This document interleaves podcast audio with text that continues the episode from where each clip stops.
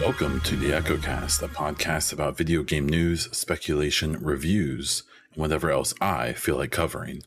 I am your host, Morgan, aka Baun, and this week we'll be talking about Zelda's triumphant return, Dragon Age getting bad ish news, the Division 2's Year 4 finale, and much, much more.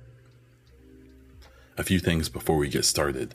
Subscribe to the show on your favorite podcast platform and on YouTube. Please subscribe to the channel, hit the like button if you do, and comment with your thoughts, questions for next week, or just to say hello. A big thank you to supporter level patrons PK, The Dawn, Cage Nephilim, and Neuronix, as well as producer level patron Shami Soul. If you're interested in supporting this podcast and getting ad free episodes for as little as $1 a month, please check out patreon.com slash baun diesel gaming news. This week, we have 10 topics. Number one, Zelda Tears of the Kingdom release. The Metacritic score is, as of right now, we'll talk about that, 96. Pretty darn good. From the reviews I've watched, it's getting a lot of praise for its gameplay, size of the world, surprises with the size, and improvements on the previous game. Complaints have been mediocre performance, mostly due to the Switch, and time to get going. So I've seen some, not all, uh, reviews talking about how the first 10, 15 hours of the game, you're kind of feeling like, uh, okay, I, this is fine. And then it seems like it kicks in, and everyone is a pretty big fan, it appears. So, you know, th- this isn't that surprising. Uh, a large number of people, including a recent GQ 100 best games uh, list, considered uh, Breath of the Wild one of the best games, if not the best game ever made. And the follow up that appears to be, even after reviews, a, what I would call a safe sequel seems to be not only doing as well, but seems to be getting received even better. And so, in the long run, we may see people basically, you know, replacing Breath of the Wild as the best game ever made, or as one of, with this game, because it seems like it's doing everything that Breath of the Wild did, but better. Um, it's it's been interesting. There's there, there has been an interesting conversation going on about this because you know the complaints about performance and stuff like that. Um, I've been watching quite a few streams because I am very curious. I have not owned a Nintendo platform since the Game Boy Color. I had one of the clear purple ones, and so I have no dog in this fight really. Um, I've just never had a strong desire to get a Switch, uh, or before that, a Wii U, or even a Wii, or even a GameCube, or even a was it the 64 before the GameCube? There's no way that was the leap. I've got to be missing one. Uh, I don't know. You can correct me down in the comments of the YouTube video, I guess. But um, so I, I'm not super familiar. I've watched a ton of streams. I've watched gameplay, you know, uh, videos, and um, Breath of the Wild. I've watched some like story summaries because the Zelda story has always been very interesting to me um, because it's I don't want to call it like schizophrenic or anything, but it's just it's kind of wild. It seems like they just kind of you know they, they don't really ever want to stick with one timeline forever. That it jumps around. It's a metaverse, you could say. And it's just an interesting game because if you compared it to like my favorite game of all time, I'm I'm dealing with the fact that it's probably Red Dead Redemption 2. And what's funny about it is that they're almost opposite games. Even today, Red Dead Redemption 2, if you set it up right, has some of the best graphics of a game ever made. Some of the most detailed and, you know, interactive worlds ever made in a video game. Environmental design, top notch, just insanely gorgeous. The tech is incredible. You got shrinking horse balls. You got snow physics that still haven't been done better. Um, you, you've got just you know animation work, voice work, the story. It may be too long for some people. Some people didn't like the controls. Okay, but you've just got like you know the soundtrack. Like Red Dead Redemption Two may not be everyone's favorite game, but it, in my opinion, if you if you are combining all of the things that make up a game and rating Red Dead Redemption 2 against other games on all of those categories, I personally, my personal subjective opinion, is that there's not a better game that's ever been made. And then Zelda, Breath of the Wild, and now Tears of the Kingdom, especially, is almost the opposite. I think if you broke that this game down into all of its pieces, you, you wouldn't probably have anything that's like bad, like like under a six out of ten, say. But you would have multiple things that aren't the best, or even good in some situations. Um, from what I've seen and the reviews I've listened to and stuff like that, the gameplay is just top notch. It is, is probably from a gameplay perspective, I can understand why this is probably the best game ever made for a lot of people. The mechanics, just just the way that you you work the world and the physics and a lot of the detail and stuff like that is insane. Like a lot of the things that you're able, the freedom you're given, which most games are so scared to give players freedom because it's so easy to break a game. And that's a thing that is, can be said, that sounds like for Tears of the Kingdom. I've seen multiple reviewers now say they didn't run into a single like bug, which in today's age isn't common. Now, again, to some point, this it doesn't take away, but they this is a direct sequel to a game, and it's obvious they didn't mess with what was working, right? And so they they they've more refined the last game and added more rather than reinventing the wheel, which is fine. There's nothing wrong with that.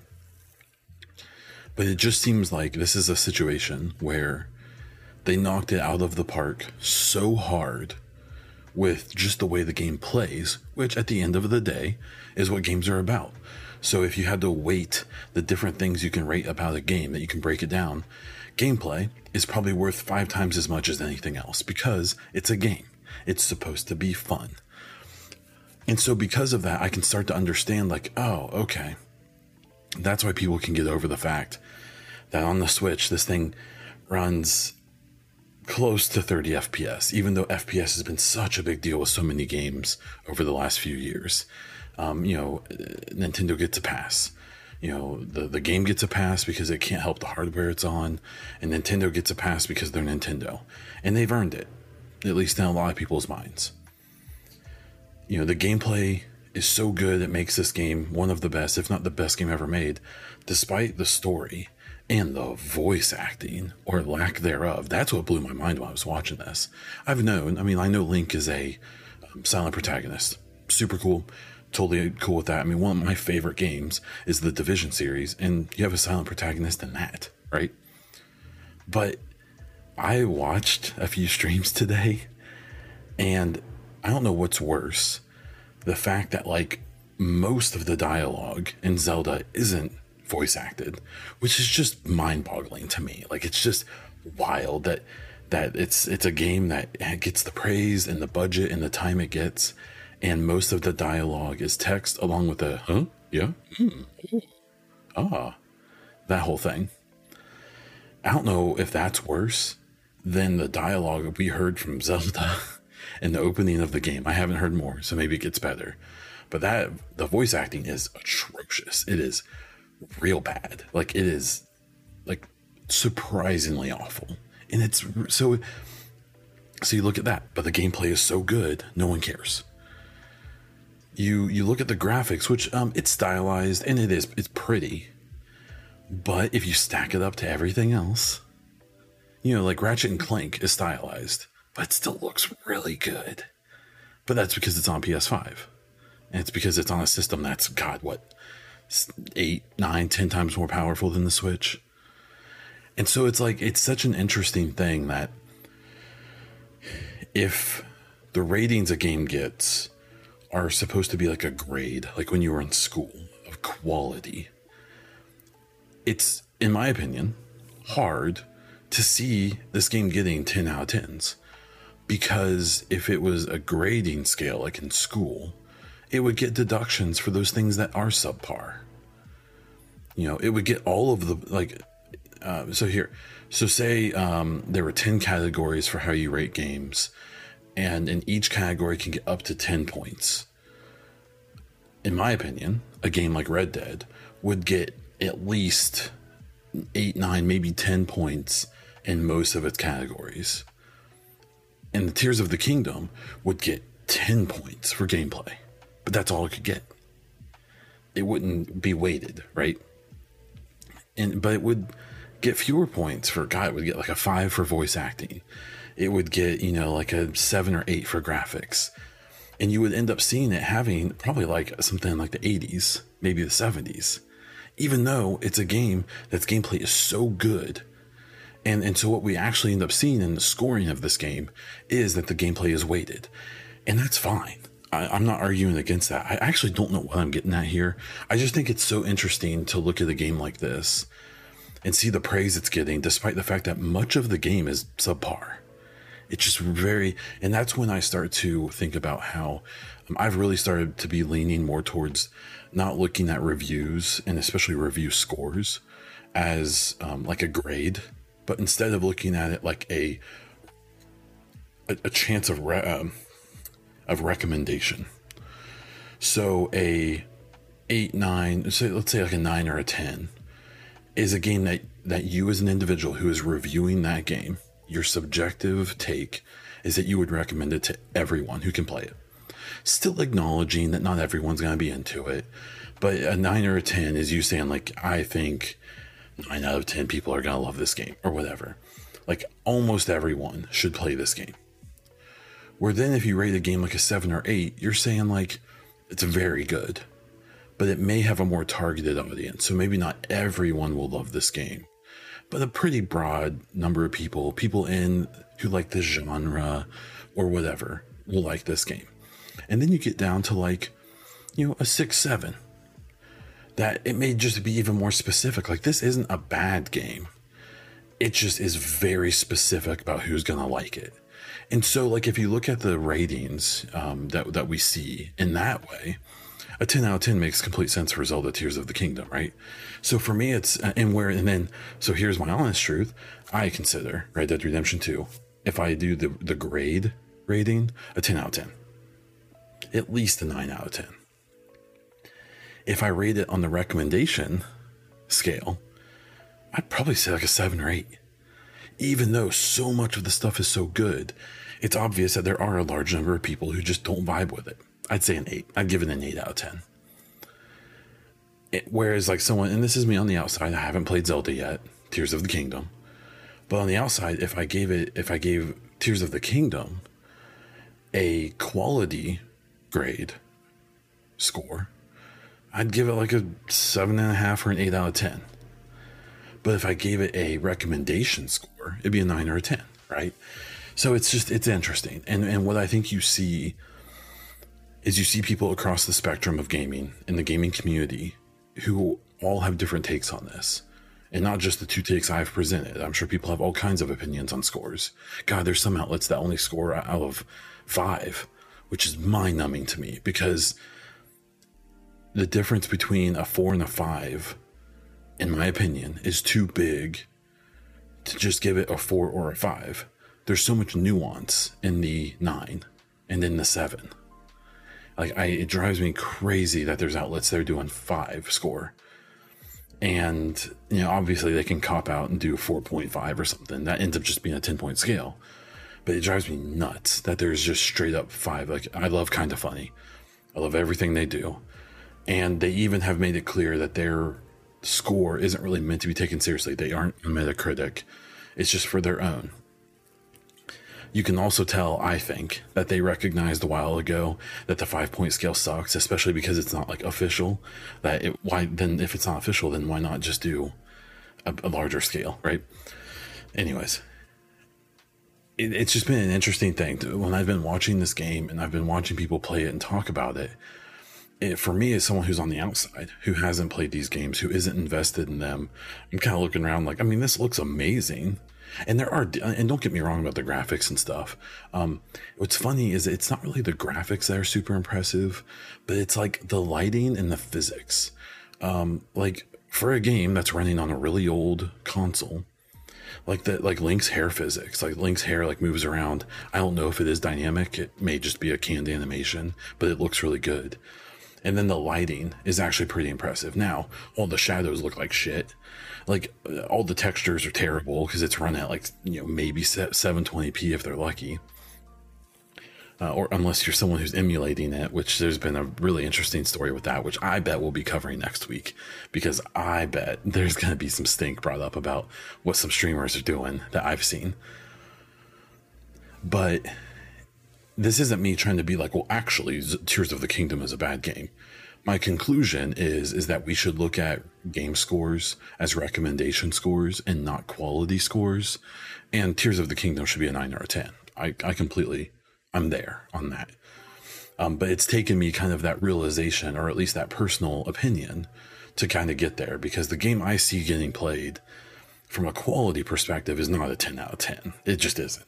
Not even close um, especially when compared to other games um, and so it's been an interesting journey for me. And this isn't just with this game, it's been an ongoing thing where I've started to be thinking about it more like, oh, okay, like, sure, like, it, you know, all these scores on these games make way more sense from like a recommendation standpoint, um, at least in my opinion. So it's a complicated subject. I'm actually, I'm genuinely curious to what you think about it. So if you're on YouTube, please let me know in the comments kind of how you feel about it. Um, if you're not on YouTube, um, please check out uh, you know, my uh, I, I, make a post about the podcast on the EchoCast Twitter. It's at the EchoCast, and you can um, you give me your thoughts there. I'm very curious. Uh, you can also jump in the Discord, where I'd be happy to hear you out. Um, yeah, it's an interesting subject. I think it's only going to get more complicated.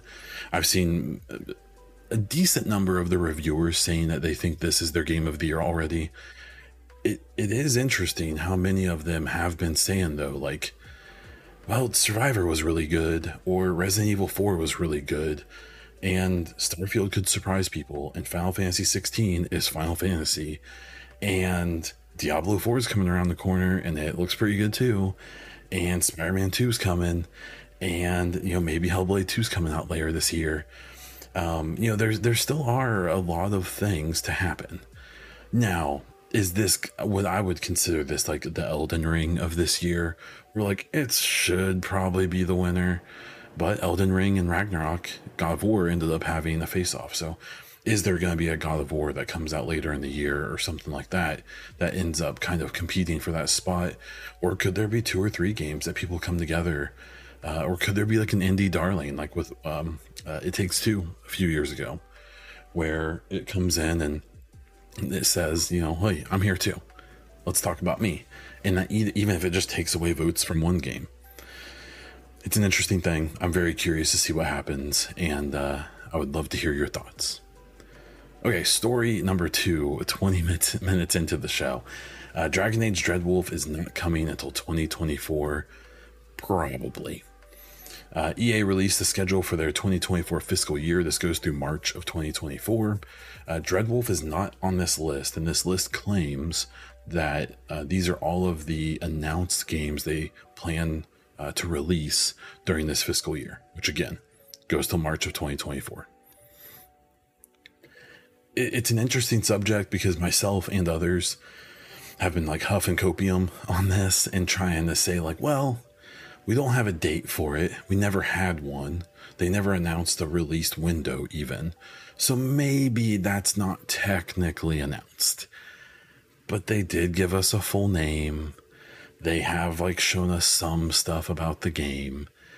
So it's it's really to me come down to if you believe it's been announced, we're probably looking at it coming out in the next fiscal year after March of 2024 if you don't think it's really been announced, then maybe we'll find out a release date in June. It looks like uh, EA is going to be at Summer Game Fest.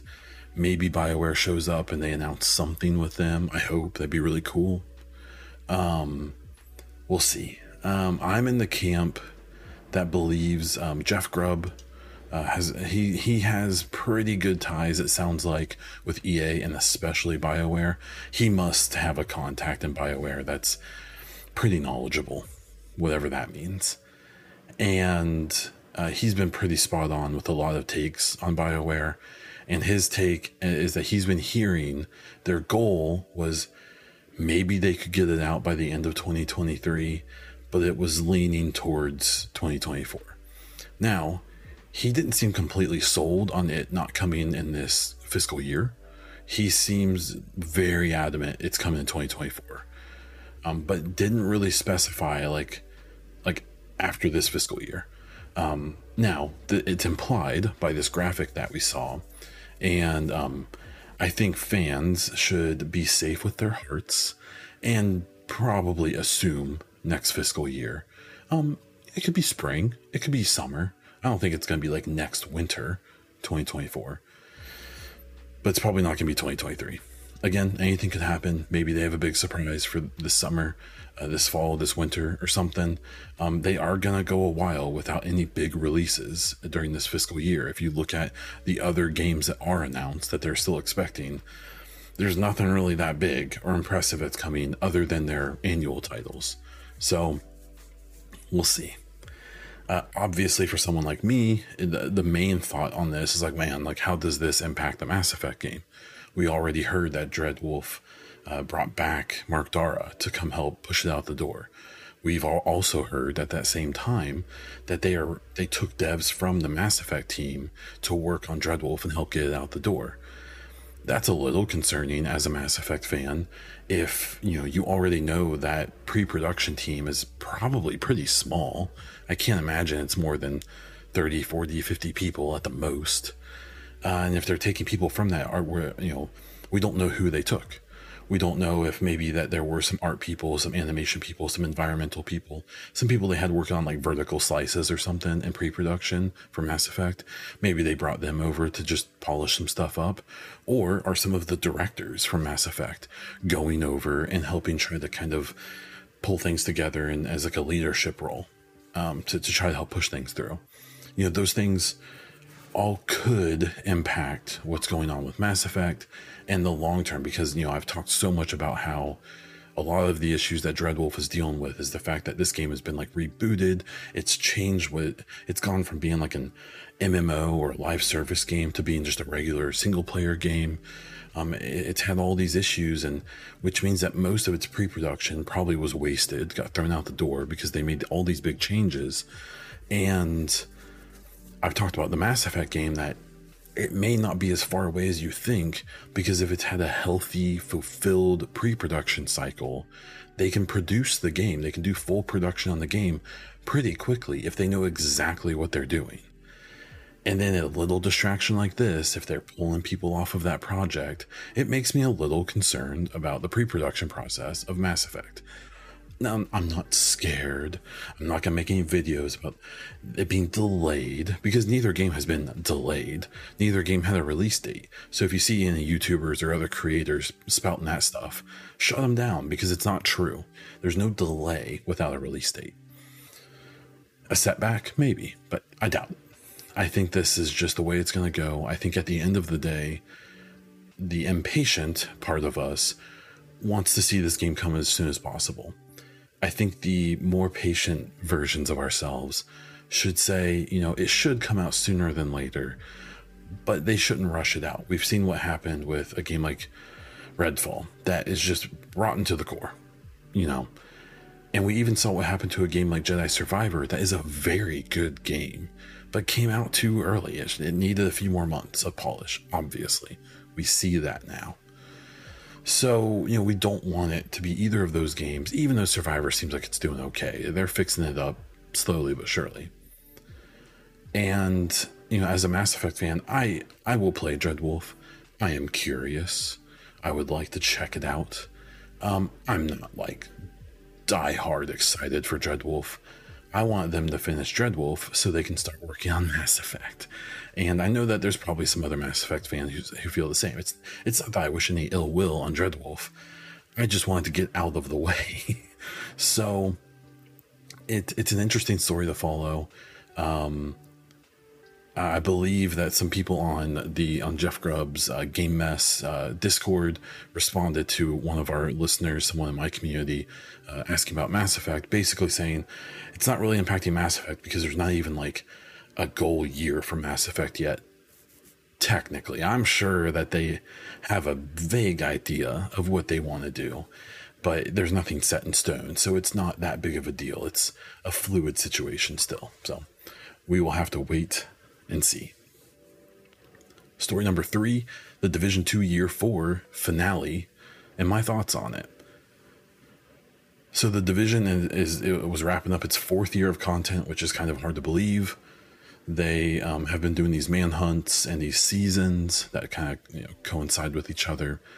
And the way it works is basically there's throughout the year, there's multiple manhunts and uh, the manhunts consist of like four lieutenants that you hunt every I think it's every three weeks they open up, and then at the end of the manhunt, you open up the main target, which um, the lieutenants are these like smaller missions. You get to them, they have a little little bit of story, and then the and then the head honcho, the main manhunt target, is typically one of the big missions that they've modified to be a lot different and to be unique to that manhunt and they're typically pretty awesome. And and this and this manhunt was um, was in that same boat. Absolutely, it was very very good. It was very cool. It was a lot of fun. Um, because it was the end of a whole year, though it was the final manhunt of year four, they escalated things quite a bit. I'm not going to reveal any spoilers, um, but it was very good. It was probably the biggest story beats and movement they've had since Warlords of New York came out, their big DLC that came out in 2020, I believe. So we saw a lot of stuff happen there. There was a pretty bad bug in the mission, which people eventually found out how to get past, and it's since been fixed. It's no longer uh, in there, and we're just going to have to. Um, now it's a wait for year five, which is expected to start, I believe, in June. Uh, which is going to come with a new mode in the first season, and then will culminate supposedly with a DLC that I think is going to have a whole new game area. Uh, at least that's what they've said. So I'm guessing it's actually Brooklyn, an area that we played in in the prologue of the first game, and uh, I hope I'm right. So yeah, that manhunt was great. I was very impressed by it. Um, they do have a PTS going on right now which is for the mode that's coming in the first season of year five here in a few months uh, or in a month or so. And um, it's called the Descent mode. It's kind of a, it's like kind of a roguelite mode. Um, if you played the Division One, it's a real mix of like the underground and survival and resistance a little bit. It's a, it's an interesting bird. It's it's um I I, I I don't think it's to like take the world by storm. I don't think we're to be seeing people dropping all their live service games and no one's deleting Destiny to come play the Descent. It's pretty cool. It's interesting. I think it's going to have a similar life as Countdown, the big mode they had for year four, which had, you know, a few weeks, maybe a month or so of popularity. There's still people who do enjoy it, who still play it, uh, but it's probably not going to take the world by storm. So I'm excited to see what comes with year five. I'm excited to see how the story beats play out. Um, one of the people who is involved with that game uh, has been like checking in with me, being like, "Oh, do you like what's going on? Do you see what's happening? Like, this is pretty cool, right?" And uh, and it is. It's very interesting. I've really enjoyed uh, playing through. I'm not gonna pretend like I'm grinding that game endlessly at this point in my uh, in my game in my love of that game. I'm I'm kind of just playing it when there's stuff to play, uh, but it's still a fun game. It's still it's a it's a cool experience. So uh, if you're a division fan and you've been gone for a bit, I think this current manhunt is definitely worth going and playing through, even just for the story beats. Story number four, Summer Game Fest partners have been announced. They had 4D something. Uh, partners they announced from uh, PlayStation and Xbox were on there. I don't know if that necessarily means they're both going to have reveals at the show. Um, we know that PlayStation's probably going to have a show before, and we know that Xbox is having a show right after. So I suspect they're going to hold a lot of stuff close to their belt, to their chest, maybe is the better word there. Um, but it is interesting. It's a ton of indie. It's a bunch of studios that we've heard of. I think like Devolver was on there, I, Annapurna, and, and a bunch of the kind of people you expect Um, EA was on there, so if you're someone like me who is hoping for some Dreadwolf or Mass Effect teasers, um, EA is there, which could mean BioWare. BioWare wasn't mentioned specifically, but neither were any of their other subsidiary studios. So, you know, we can all cross our fingers and hope. Uh, Ubisoft is on there too, which is a studio, which is a publisher that is reluctantly close to my heart, I guess. Um, th- there has been some thought uh, that they may not show too much because I believe they're having a show as well uh, around that time.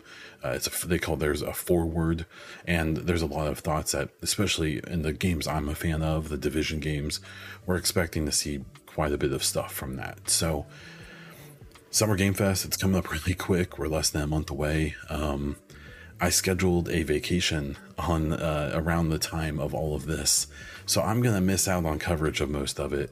Uh, but that's okay. I'm going to be having fun with my family, and uh, I can always come back and make videos. If anything, uh, making videos in the fallout of all of the announcements, especially Xbox and Starfield, I think will be pretty fun, anyways. Story number five uh, it has leaked that the new Call of Duty in 2023 is going to be called Call of Duty Modern Warfare 3. Big surprise. Um, not that surprising. Uh, it's going to be developed by Sledgehammer, uh, which is one of the studios that the Call of Duty franchise kind of rotates around with. Uh, it's going to feature a new campaign, multiplayer, zombie mode, and a new map for Warzone 2. Um, there was a thought that there may not be a COD this year, and I think what this is probably going to amount to is probably a $70 DLC. Um, and that's not a knock. Uh, this all, all this stuff combined could very well be worth 70 bucks to people.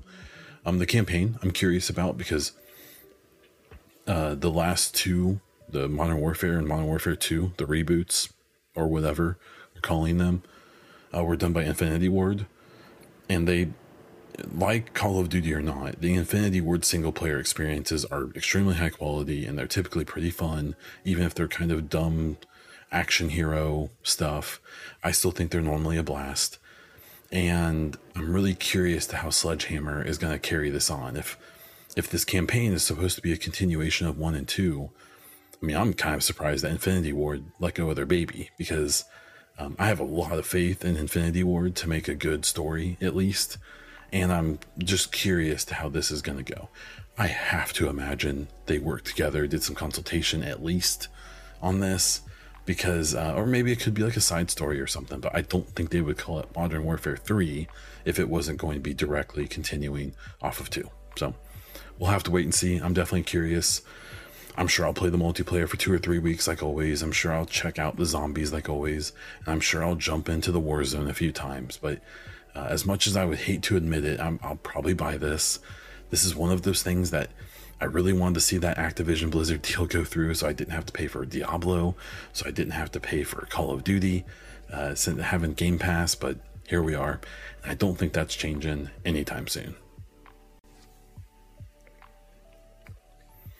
Okay, this is story number six, which is actually our weekly topic.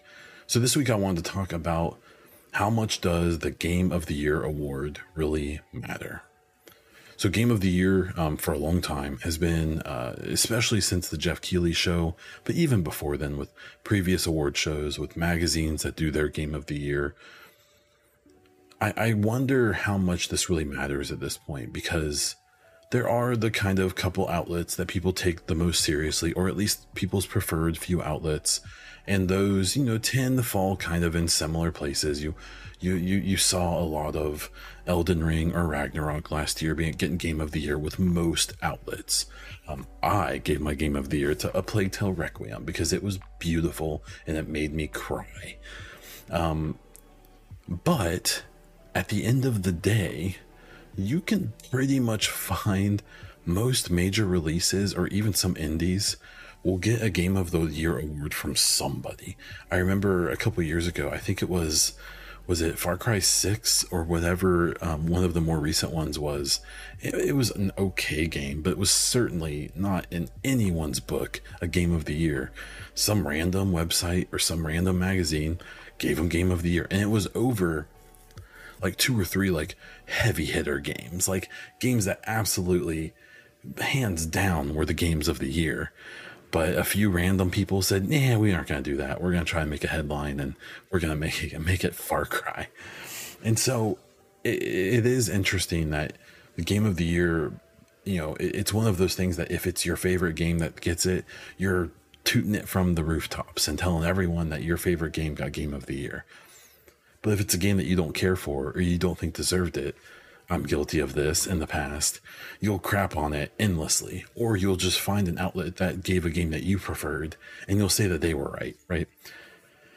So it's it's kind of a bummer that it seems like the game of the year discussion has become kind of like a whether it's a platform war or whether like I've even seen people being like, well, if Xbox doesn't put out a game of the year contender, soon they're gonna fold, which like isn't true. And like it's such a weird subjective thing to say. Like, well, I bet Grounded or I, I bet I guarantee Hi-Fi Rush is gonna win Game of the Year for somebody, and will at least be in the discussion.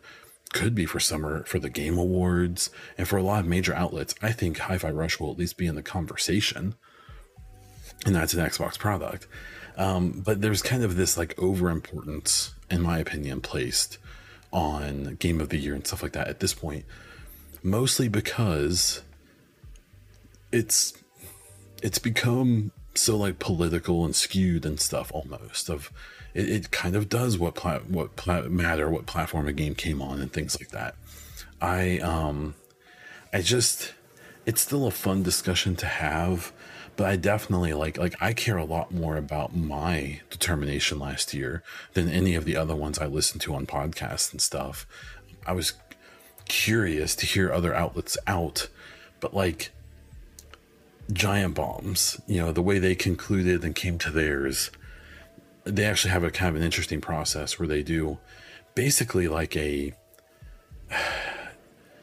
like an like an argue off and it, and it actually I think is pretty convincing um, because at least like you at least know the game of the year they selected was their game of the year. Now, whether it was supposed to be everyone's, I think it's kind of going back to that discussion I had about Tears of the Kingdom.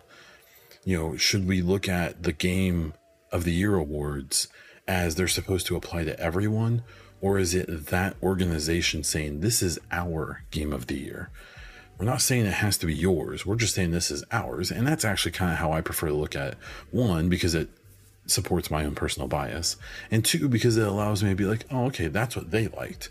Well, my game of the year was this. I wonder if anyone agreed. And you can kind of try to find outlets that maybe agreed with you or not. But, you know, even the Game Awards is voted on by a bunch of journalists. Now, it's a more diverse take, I guess. Uh, I have some opinions on that that I won't get into in this vid in this podcast, but they do at least sample a large number of people around the industry. And so the Game Awards probably has the most diverse um, game of the year, the, the one that has the most diverse um, amount of people from different places voting on it. But it still is just, um, eh, you know, it, it's it's still just it's not about the game of the year it's about the journey there you know so um, let me know what you think. I'm curious to what do you care about game of the year? Are there certain outlets that you trust more to to award that? Uh, do you think it should just be by the number of copies sold? So in that case like hogwarts is probably going to win it this year. Um, which is funny because I, I bet hogwarts won't even be in the discussion for a lot of outlets.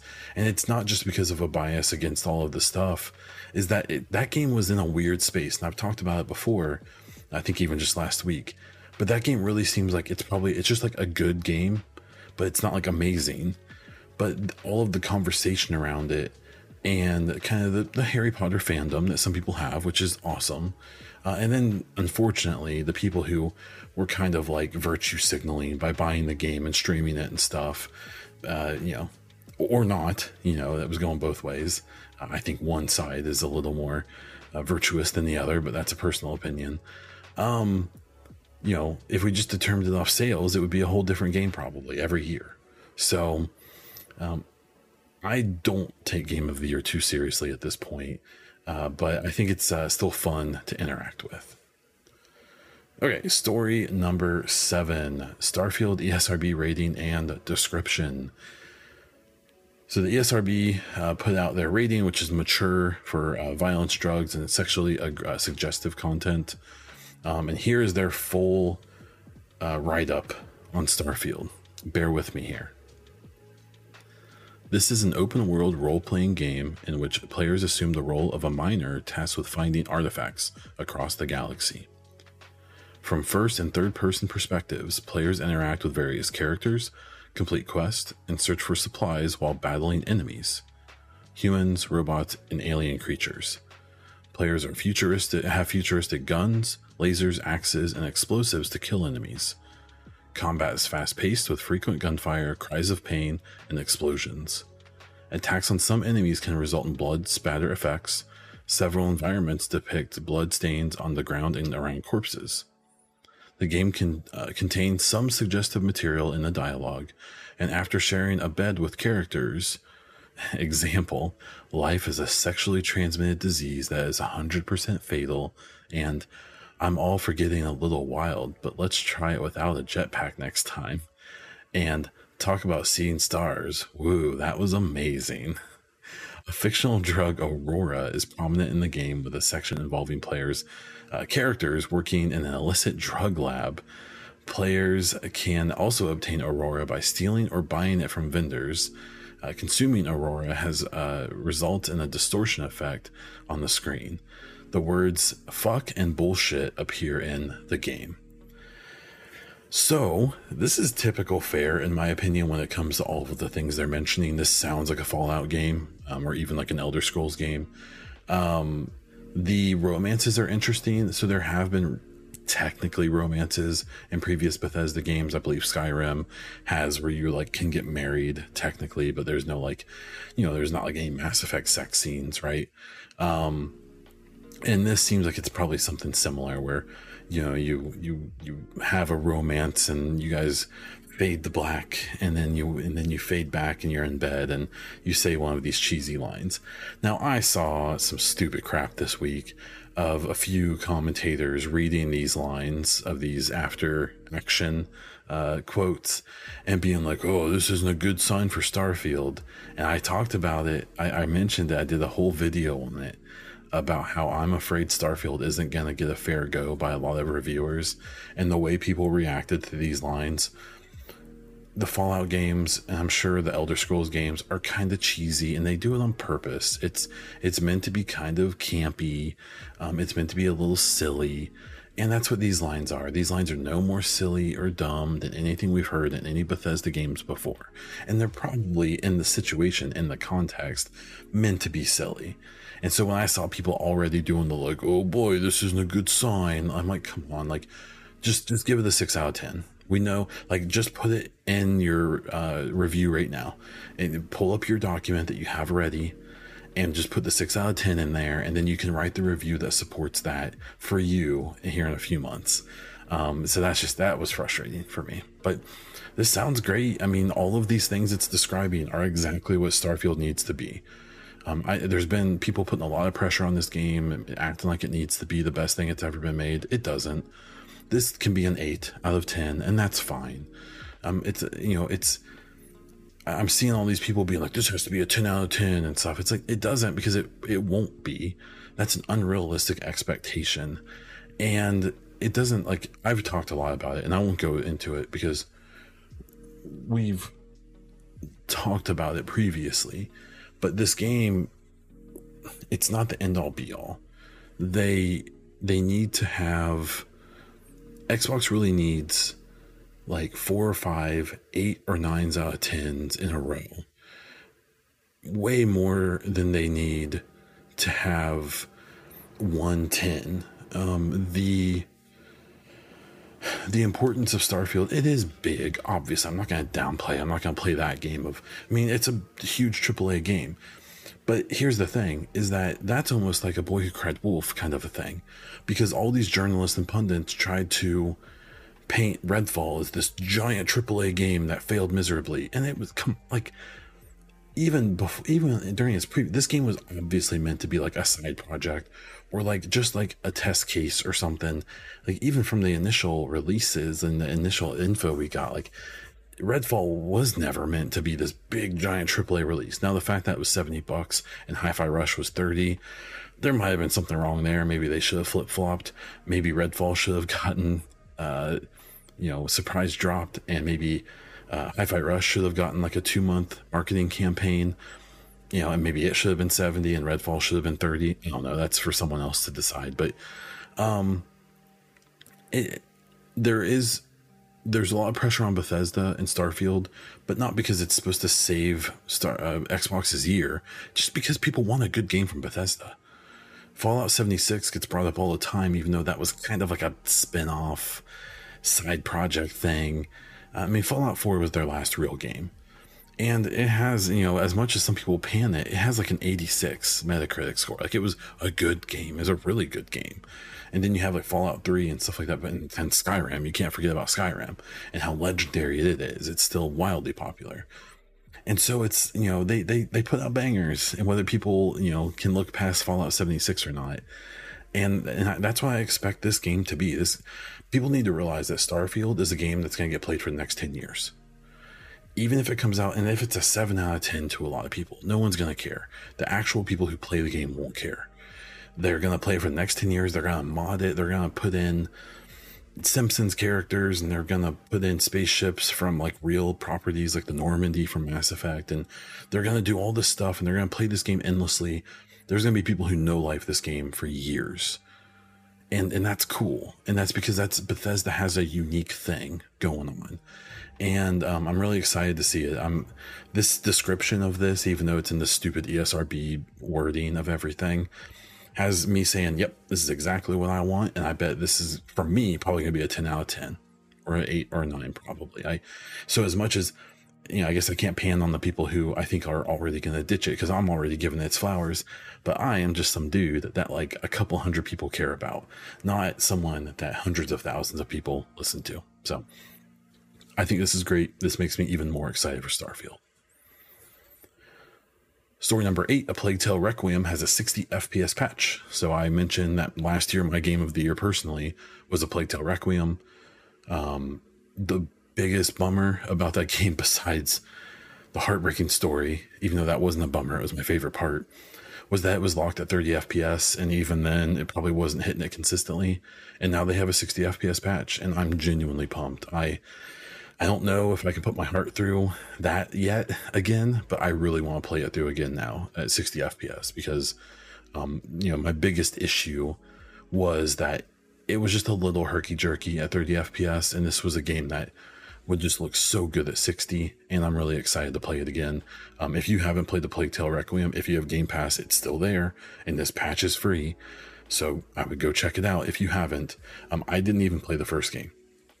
I did watch a story summary, um, some videos to know where I was at, and I I've seen people recommend that you should play the first one.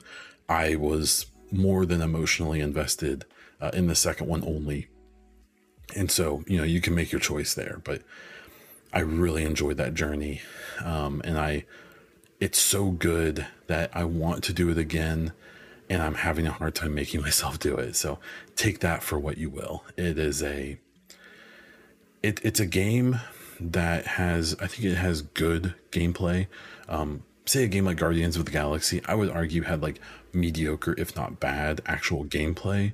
But the story, characters, graphics, all of that was like top notch.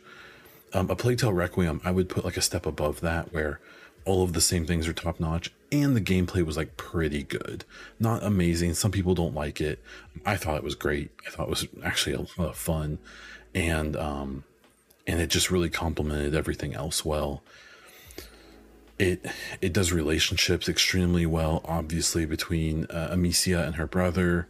Um, what it does so well, and maybe I was extra moved by it as a father of a young child, but it really showed her little brother's uh, Hugo, um, his like wonderment and his childlike view on the world, um, despite these awful, terrible things that are happening to him, to the world, to to his to Amicia, to everyone around them. These terrible things are happening.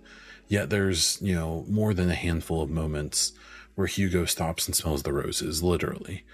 And and, and helps Amicia, who has become this hardened murderer, like in her quest to save Hugo and keep him safe. Um, you know, it, and she goes through the the main thing I didn't like in this game was that it like borderlines on like trauma porn with Amicia. Um, if you remember like the, the the reboot of the Tomb Raider games, excellent games. I just finished Shadow of the Tomb Raider recently, but they go a little too far sometimes with like just showing like these women going through these like awful circumstances and to the point where like sometimes it feels kind of weird um but it's still very good and they just do the ups and downs really well. You you go from seeing hugo seeing something in the world that just makes him so happy and so joyous and he acts like a little kid and then you see other stuff. And the the the the up and down of it just really pulls you in and then the end just freaking it gets you at least it got me. So check it out if you have game pass. Even if you don't i think it's worth the money. I think the game's on sale if you're on other platforms. Uh, story number nine uh, shadow of the tomb raider playthrough thoughts. So like i just mentioned i finished uh, shadow of the tomb raider. This was kind of a weird playthrough um, situation. I played the first two games on stream like five years ago. Um, and then uh, when the third game is i think that's before the third game even came out and when it came out i remember it getting kind of mixed reviews and people not being a big fan so i kind of ignored it and then um, I decided recently, I was like, I was kind of in the lull. I wanted to play something a little different than what I had been playing. And so I grabbed uh, Shadow of the Tomb Raider and played it through. And it had some weird moments. Um, it, it definitely had, um, you know, some things that were like kind of, kind of, you know, it, it delved into the fantastic a bit, um, but not too much. Um, it, it, I thought it was great. I thought it was a lot of fun. Um, the graphics were great. It looked incredible. Uh, a lot of the things I've been talking about, the voice acting, the animations, the, the environments are just gorgeous. Um, everything looks so good. And this is a couple year old game. Very impressed. Again, another recommendation. If you um, need a game to play, that whole reboot trilogy, I think, is worth it. And we now know that they're making uh, more games, more Tomb Raider games, uh, and it's by the same developer and it's going to get published by Amazon. And it's supposed to continue the story after Shadow of the Tomb Raider. It will be the same Lara Croft. It will be kind of continuing on that journey, which is awesome. There's so much more they can do. Finally, story number 10 is just a quick content update. After a few months of streaming on YouTube and Twitch, um, it was an interesting experience. Uh, I've decided to just go back to Twitch entirely so if you catch my streams, you'll need to look at Twitch. Um, th- there are people who only came to YouTube, and so I-, I really hope that if you're listening to this, that you are willing to come over to Twitch and make an account if you don't have one and, and say hi because I really appreciate that. If you don't want to do that, it's totally cool. I will still be uploading the VODs of the streams to YouTube. Um, they'll, they'll appear as like new videos instead. And um, it's just it was too complicated without much gain. Um, I was only getting around like two to five percent of my view time from those streams on my channel, which is growing well, in my opinion, for me in, in in my situation, the channel is growing well, and it wasn't. It just it wasn't contributing much, especially for the trouble. It was. I basically had to run two um, streams at the same time on my computer, which could just barely handle it, which meant I couldn't play PC games, and it just it was more limiting. And the YouTube streaming system and environment, it just kind of stinks. Um, I, I, just, they're trying and they're making changes that are good, but I just, um, it's just, it's just, what happened was a couple of years ago, almost, I think. They took a bunch of big streamers like Dr. Lupo and stuff like that that came over to stream with them exclusively. And at, like the six months after that happened, they made a few pretty good changes and then they as far as i can tell haven't done anything since the chat is still terrible the user experience i think for streamers and viewers is awful they've just they're just so far behind on so much of the basic stuff that they should have copied from twitch by now and they just haven't and i don't think they're going to because i bet that this summer when a bunch of those contracts run out I bet a bunch of those streamers are right back over on Twitch. I can almost guarantee it. So we'll see. Uh, and so that's a that really is a small part of why I think YouTube has slowed down their investment because I think they know they're about to have an exodus from their platform of live streamers.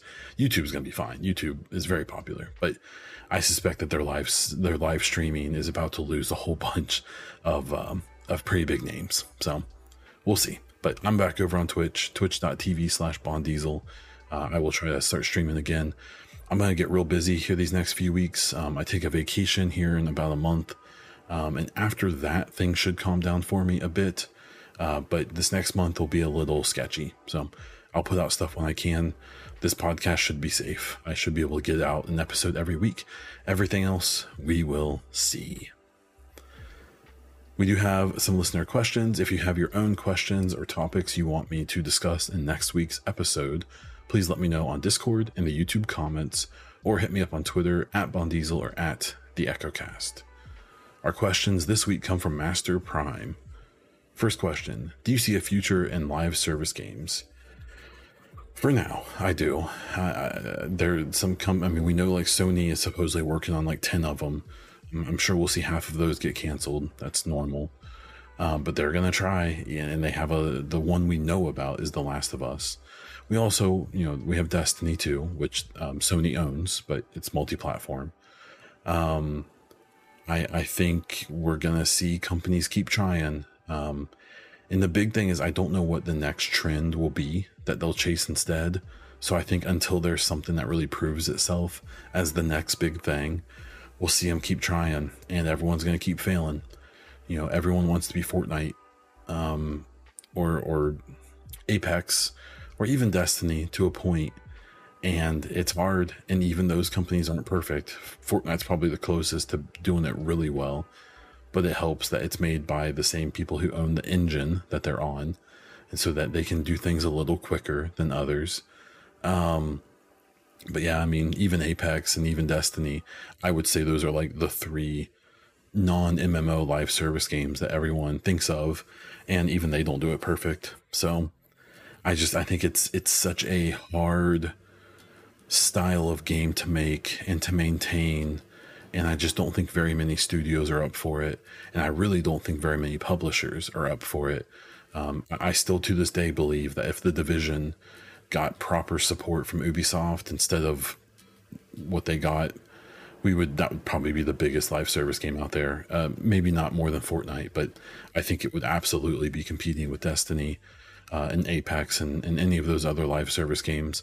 Um, but it, it didn't. They they basically, you know, it's interesting. Like Ubisoft seems like with a lot of their live service games, they want it to be a live service game, but they fund it and they support it like a like a game that just comes out and then goes away. So I um I I don't know. I, I think it's weird. Um but it is what it is. Uh, would you like to see? Uh, would you like if Michael Bay directed the Mass Effect series? No, he can direct more goofy stuff, not Mass Effect. And then, what's up with people wanting nudity in their games? I can agree to a point. I think that um, I, I, I think that even in like Cyberpunk, but even Mass Effect and some other games, like there's a balance. Like everyone likes to see some visually pleasing things. Um, but there does come a point where it's like, eh, it's a game. Like, how much am I really getting out of this? Um, so I think we just got some horny people out there, and I think you know we all can be maybe those people here and there. Um, but I think, uh, like, yeah, I, I, assume what you're talking about is some people being upset that the, the Starfield may not have actual like sex scenes, that it may be kind of a fade to black thing like they've always done. Um, I think that's weird. Like, there's smut games on Steam. There's there's pages and pages of them if you want that, get on there and do your thing, I guess. Thank you for the questions. If you have your own, make sure to get them to me for next week. So let's wrap this thing up. Thank you so much for listening. I really do appreciate it. Every single view. Um, please be sure to give me your feedback, give me your questions. Um, this is a solo podcast. These are not very common, and they're not very common because they're hard to keep going. So the way I can keep this going is by getting your reviews on iTunes and on Spotify, is by you joining the Discord or making comments on YouTube or getting in, uh, you know, my my DMs or on my uh, my tweets and and giving me feedback or give me questions or topics for next week. I really do appreciate that. Um, if you yeah, if you have any feedback, please let me know.